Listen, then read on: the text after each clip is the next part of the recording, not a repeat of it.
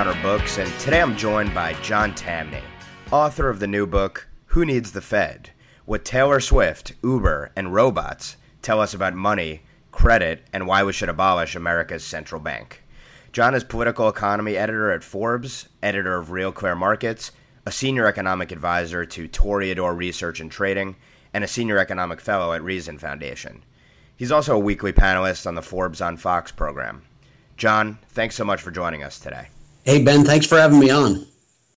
John, I always think it's useful in these sorts of discussions of arcane topics like money and credit to start by defining our terms. So let's start right there. Define money and credit for us. Well, money is just a measure. Money is not wealth. If we burned up every dollar in the world today, the U.S. would still be the richest country in the world tomorrow all money is is a measure. It's like a ruler. It's what allows us to exchange what we have for what we don't have. I've got wine. I want your bread but you don't want my bread. You want the butcher's meat. Money allows me to get your bread and then allows you to get the meat from the butcher. It's just it's how we move how we invest with one another and also how we trade with each other. Nothing more credit is effectively, as you describe it, something that is both tangible and t- intangible. It's sort of you know it when you see it, but there's also a substantive element to it. Absolutely. Uh, credit is real economic resources. Um, if, credit were money, then Haiti and Honduras would have every bit as much credit flowing through their economy as we do in the U.S., and counterfeiting would be encouraged. It would be a legal concept. But credit's what we produce. It's trucks, tractors, uh, computers, desks, chairs. Most of all, it's labor. It's us. Um, when when when Bill Gates he could give up every cent of his wealth uh, today, but he could tomorrow he could walk into any bank or venture capitalist in the world and attract billions of dollars in credit because Bill Gates has a track record. Credit is what we create. The government cannot bestow it or give it to us.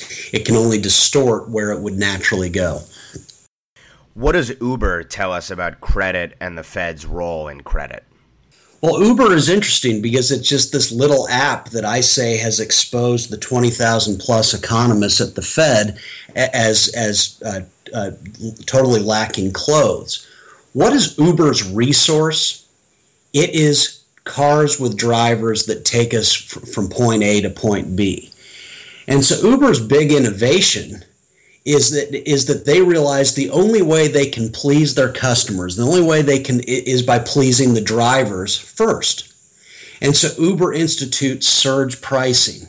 And what that means is that when it's snowing or raining or after a Taylor Swift concert when there's lots of people searching for a way home, Uber's cars are always plentiful simply because Uber allows the price of its resource, the car and driver, to float up to a price that brings them onto the road so that they're there when we need them. Now, contrast that with the Federal Reserve. When the economy is in trouble, what does the Fed do? It lowers the price of the interest rate that it sets, its version of, of the price of credit to zero. It basically says to the savers, who are essential so that we can borrow. Someone's got to save so we can borrow. It says to the savers, you don't matter. Well, that's like Uber telling its drivers, you know what, you don't really matter. We're going to always offer, we're never going to offer surge pricing. And the result would be that Uber's drivers wouldn't be on the road when we need them. So, how does the market sort of shrug off the fact that you have a Fed which plays central planner and tries to set the price of something so critical as money of of money? Well, the market sh- shrugs off the Fed simply, and, and, thank goodness it does. And that's the point of my book. It's a very optimistic one.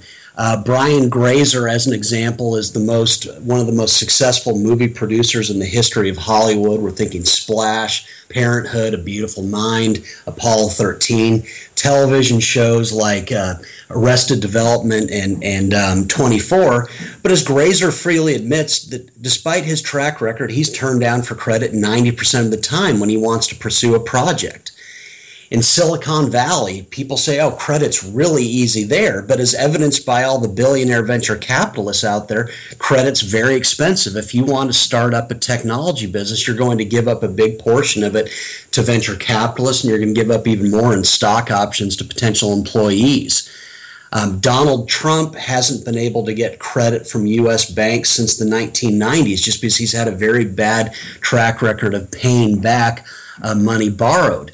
And so, what that tells us is that the Fed's over here decreeing easy access to the economy's resources. But in the real economy, the price of credit floats up and down to reflect the individual and the individual company. And that's very healthy. If the Fed were the source of if, if the Fed were actually allocating the, the, the economy's credit, we'd be a very poor country. Yeah, and, and since you mentioned Donald Trump, one of the questions I was going to have for you was you compare and contrast basically the credit worthiness, basically, that is the ability for two people, Michael Milken from the financial services industry and Donald Trump in real estate and marketing, basically, and show that the cost of obtaining resources varies and is commensurate with the risk associated with the people to whom are being lent those resources. So compare and contrast Michael Milken and Donald Trump for us. Oh, it's a great question. Well, so the, the chapter in my book about Donald Trump talks about how in 1990, now keep in mind for the listeners, in the 1980s, that's when Trump hit his height as a real estate mogul. But as early as 1990, he was already viewed as a major credit risk by banks. And so I talk about how he goes to Los Angeles to Security Pacific Bank, which was then the fifth largest U.S. bank. He wanted to borrow $50 million to revitalize the Ambassador Hotel out there. Um, he, as you can imagine, he came to the meeting with a list of amazing assets that he said were highly liquid, and that's why he was good for the loan. But the bankers quite simply did not believe him. And so they loaned him $10 million just because they wanted to be associated with his celebrity. But two years later, they wrote down the loan in total. Now, contrast that with Michael Milken. Milken's such an important figure when you think about it because he's a reminder that the Fed wants to decree easy credit, but in the real economy, it's very expensive. Milken's genius was he realized there were all these great businesses out there that were, were basically getting the door slammed in their face by banks. They could not access bank credit.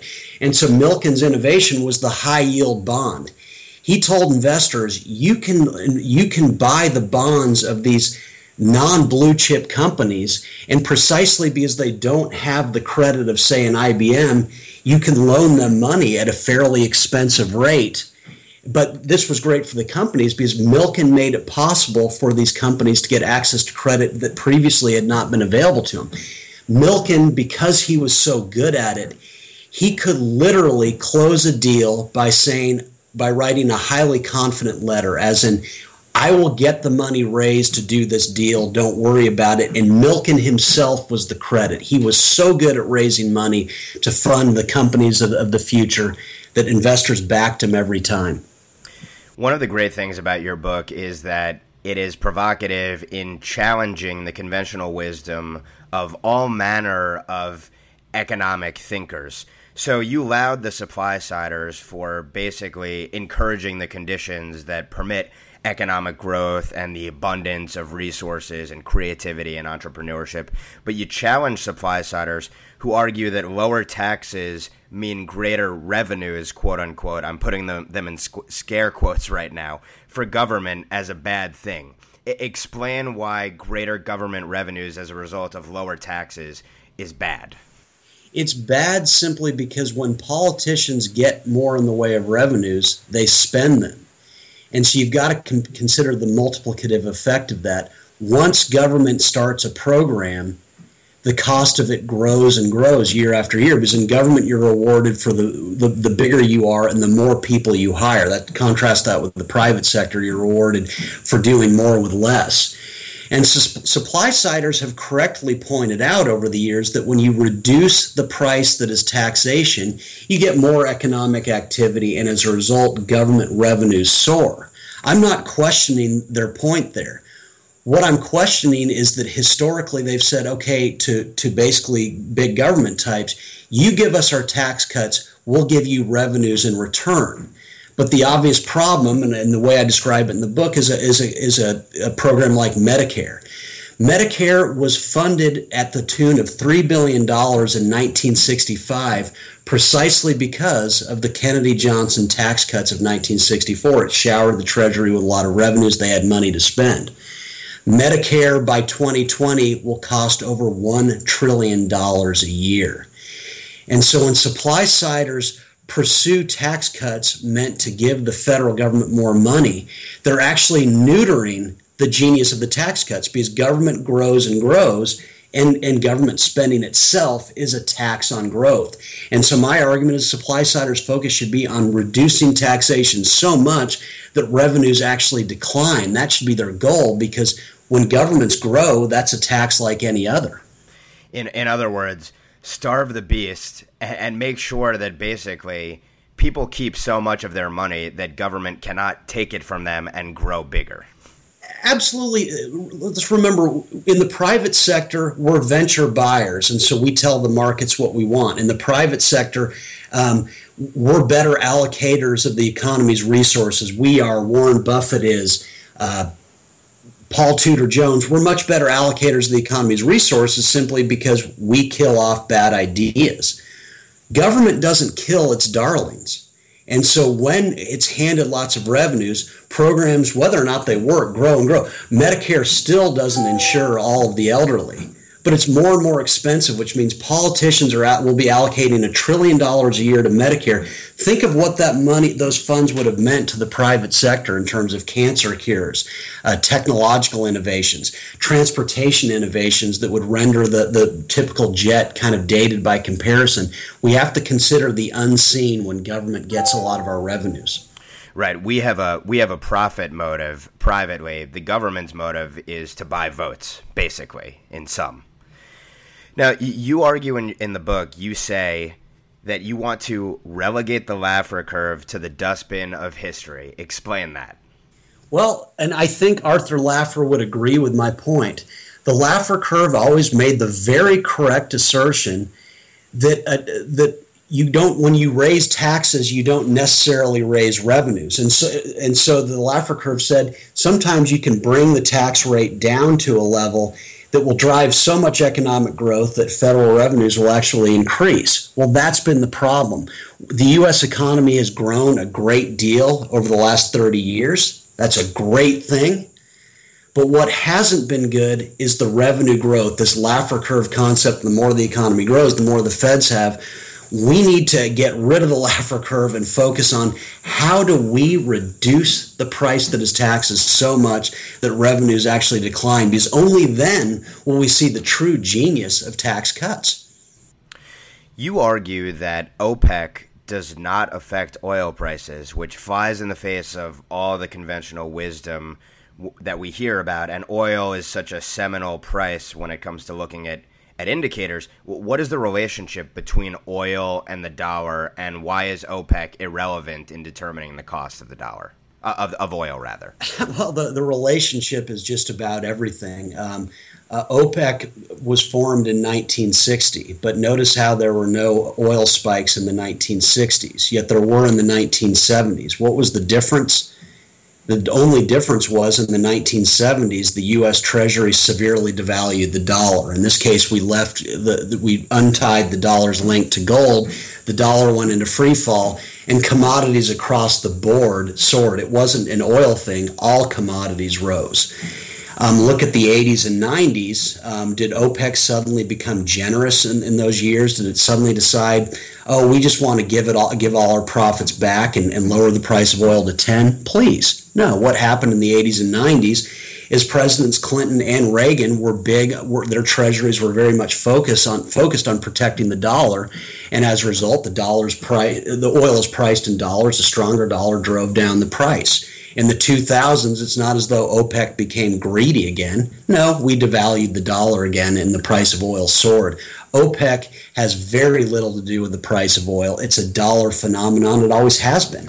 We've never had a shortage of oil, and it, and it, frustrates me that our side would discredit the oil producers and the oil entrepreneurs by saying they're not good at, at uh, keeping track of supply and demand. Since, since you talk about the dollar, let's talk about what makes a, a, strong dollar versus a weak dollar and, and, devaluation, as you just mentioned. Many will point to the fact that the Fed has inflated the money supply significantly since it began in 1913 and that the dollar has lost 90% of its value. You argue that while there is a correlation between the dollar losing value and the Fed printing more money. There's actually not causation there. So explain how the dollar loses its value and what's what's required for there to be a strong dollar, quote unquote. Well, I think the best way to look at this is to is to remember when we produce, we're producing for dollars. Now we're really producing for all the things that dollars can be exchanged for. And so what that should tell us is a well-managed currency, a currency that's holding its value is going to be heavily in supply, which runs contrary to the popular view. The Argentine peso has been devalued massively since the 1950s, well, that's not a very well supplied currency. It's currencies that hold their value, like the Swiss franc, that are the most supplied.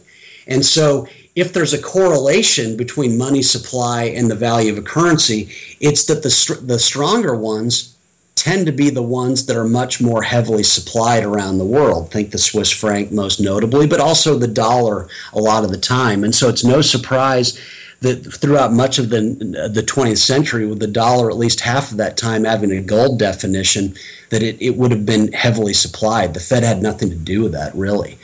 Um, my take in the book is that basically presidents get the dollar they want. Um, FDR wanted to devalue the dollar in 1933. He devalued it from 120th of an ounce of gold to 135th of an ounce of gold. Fed Chairman Eugene Meyer resigned over it. The Fed had nothing to do with that devaluation. The next devaluation was President Nixon's in 1971.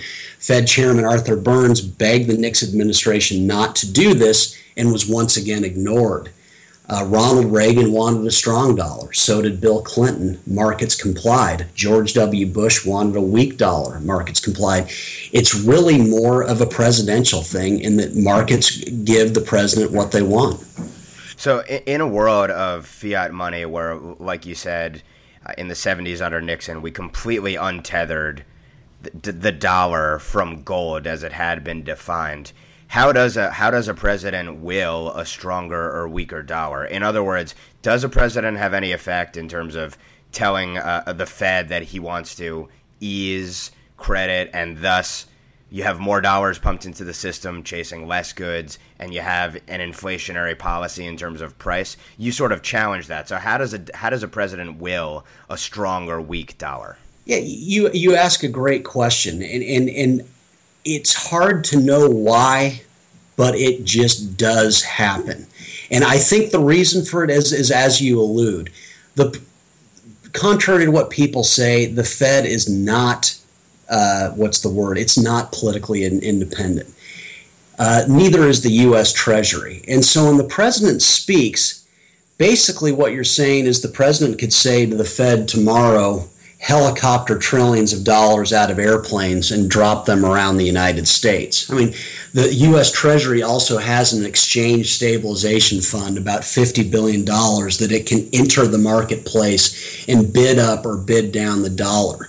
And so that's mainly what's, what's at work. You're not going to fight the president who has basically control over the U.S. monetary authorities because they could enter the market and do all manner of things. They could just basically the U.S. Treasury tomorrow could, or the president could say, the dollar is now worth this. Who is going to fight the president on that? The dollar is now worth one three thousandth of an ounce of gold. Is Argentina or Mexico going to come in and fight that? No. And so the president gets the dollar he or she wants. So that basically makes the case exactly for why you need a gold standard or for the market to determine what money should be so that a president cannot meddle with the, the value of the currency in which all manner of resources are traded. Oh yeah, you hit on all the important things, and that's the that's a great way of looking at it. Let's face it, a gold standard didn't come out of nowhere. It came about because producers wanted a measure that they could use, money, to exchange the goods they were creating. That the sole purpose of money, this is per Adam Smith, is to circulate consumable goods. I would add to it, it's the way that we invest with one another. And so Treasury tomorrow could announce that, let's just say, the dollar is, is exchangeable at one one thousandth of an ounce of gold, and markets would correct that.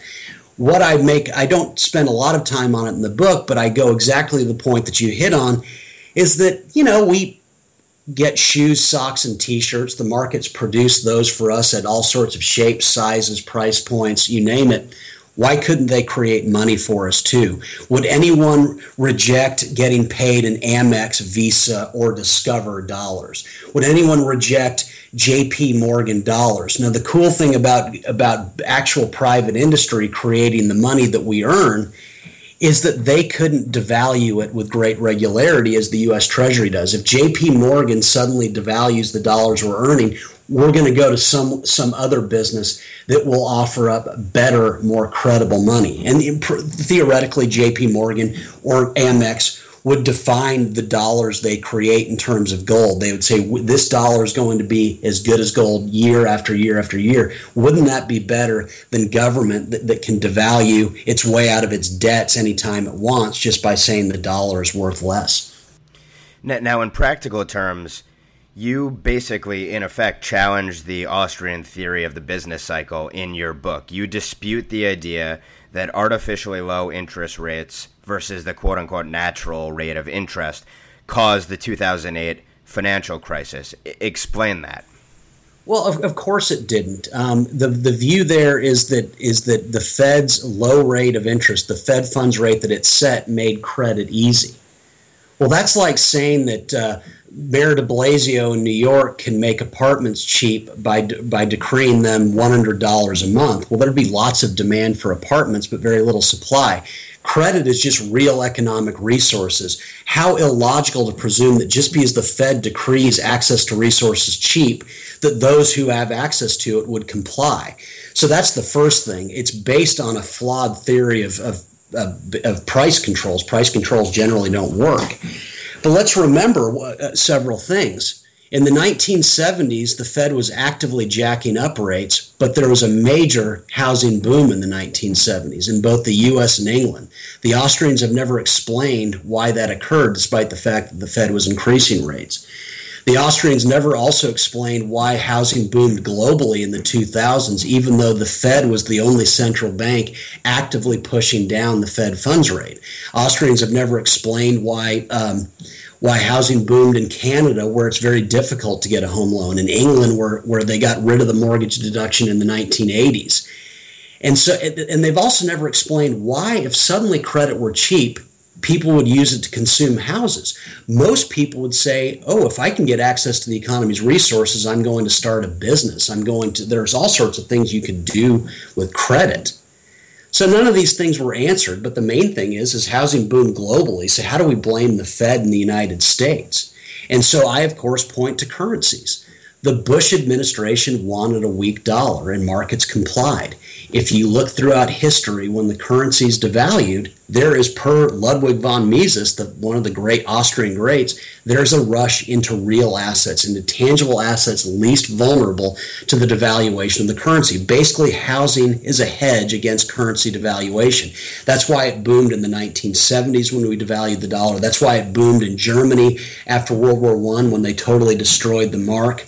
When a currency is weak, there's a rush into housing everywhere, and that's why the housing boom was global. When we devalue in the United States, it's a global event. So this runs runs against everything that the Austrians believe, and you know I'm a big fan of the Austrians, but I think they got this incorrect. Similarly, you challenge the idea that quantitative easing, basically sim- the simplified description is printing money out of thin air, uh, d- is not the reason that financial asset prices have all risen in the post-crisis world. I- explain that. Oh yeah, that's okay. For what was quantitative easing? It was the Fed borrowing four trillion from banks. There was no money printing. It was the Fed borrowing four trillion and buying up U.S. Treasuries to keep an interest rate down, and also doubling down on mortgages. So think about that. The the Fed subsidized government spending and then doubled down on the very rush into housing that got us into trouble in the first place. So let's dismiss right now this notion that this was stimulant for, for the economy. Obviously, it wasn't.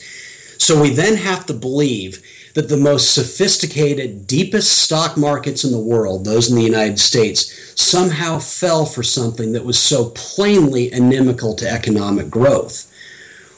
We then have to answer the question if quantitative easing in the United States caused a stock market boom, Where was the one in Japan? Because they've tried it 11 times since 19, early 1990s with no corresponding stock market rally.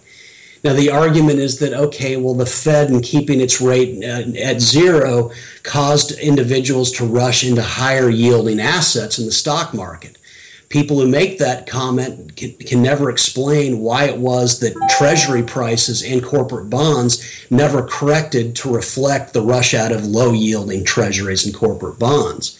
They then say, okay, well, the creation of $4 trillion had to find its way into something, and it found its way into the stock market okay, well, if that's true, for a QE infused buyer to express that bullish optimism, by definition, a QE skeptic seller must express an equal amount of pessimism.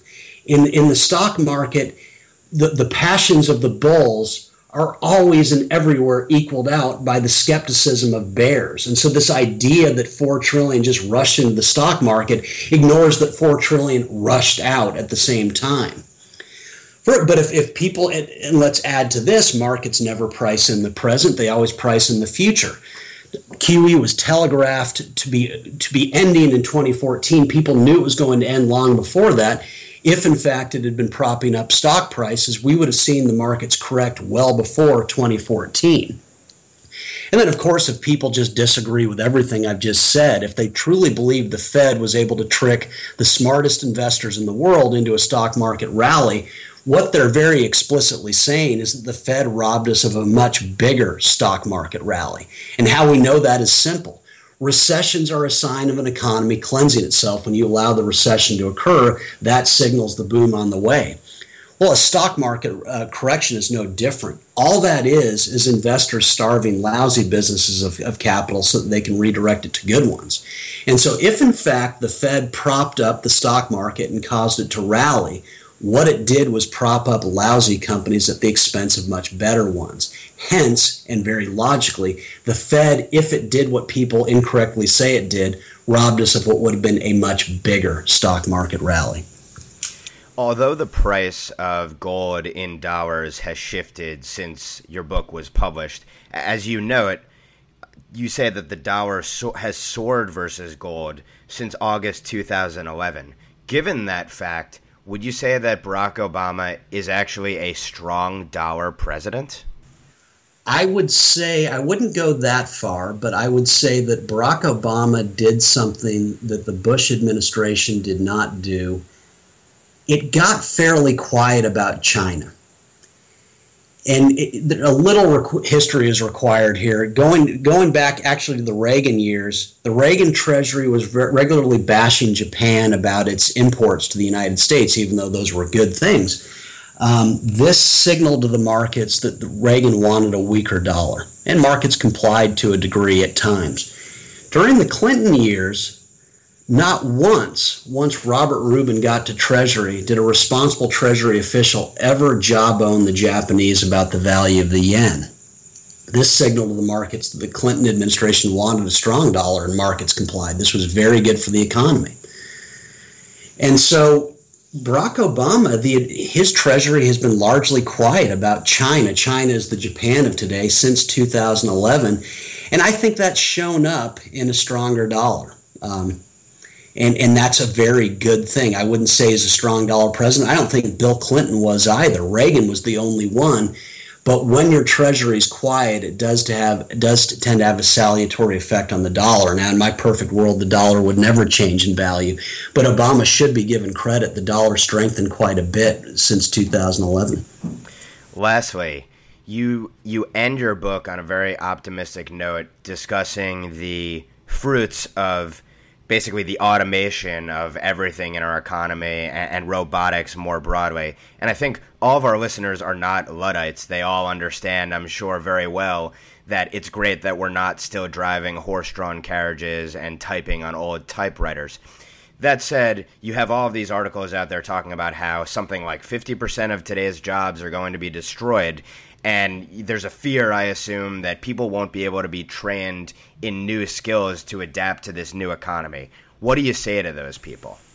Uh, rejoice that 25 to 50 percent of today's jobs are going to be destroyed. That signals immense progress and wealth. Think about 100 years ago. Do the jobs of 100 years ago at all resemble the work we do today? Thank goodness they don't. Many Americans back then worked on farms or were forced to work in factories. It is the destruction of jobs, think the computer, the internet, the ATM, the car, that leads to economic progress. And so that's the first good news. If, if most of the work we do today is not around 50 years from now, we'll know that we've really evolved into an even wealthier society. Now, where do robots come into this? Robots will save us from a lot of the work that we don't want to do. What the other thing robots will do is, in terms of factories and things like that, is they can work seven days a week and they'll never call in sick 24 hours a day. What does this mean for all of us? Well, let's think about what entrepreneurs are seeking when they want to start a business. They're seeking dollars, but what they're really seeking is credit. They're, see- they're seeking access to trucks, tractors, computers, um, desks, chairs, buildings, you name it. Robots promise resource abundance unlike we've ever seen. And so the cost to an entrepreneur of starting a new business promises to drop, go into free fall thanks to entrepreneurs, which means more and more enterprise and individuals will get to animate their ideas and create all sorts of businesses that we never imagined. I'm in the internet business largely today. So are you. 20 years ago, could we have predicted it? The internet was one of the biggest job destroyers in history. These advances just change the nature of our work, and robots will promise abundance for entrepreneurs to truly change how we live. We, we live exceedingly well today. What's ahead is going to be staggeringly great. What'll be interesting to see is if progressives who are in tow with big labor actually try to put forth regulations that stop that creative destruction from happening. Do you have any sense as to what will happen there? I think it's going to be very hard for them to do. You ask such great questions. And, and I think what we're going to see is that technology is quite simply too fast for regulators and for politicians. Think about what Uber's meant. This little app has exposed the regulatory cartels of cities and states around the country as utterly worthless.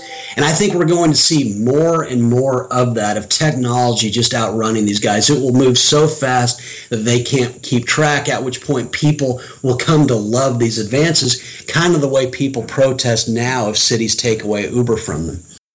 The name of the book is Who Needs the Fed, and we've been speaking with its author, John Tamny. John, thanks so much for the interview. Thank you, Ben.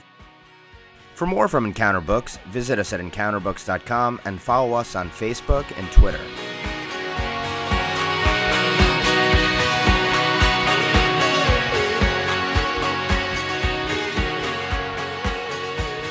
Intro and outro courtesy of Kurt Vile's Freeway.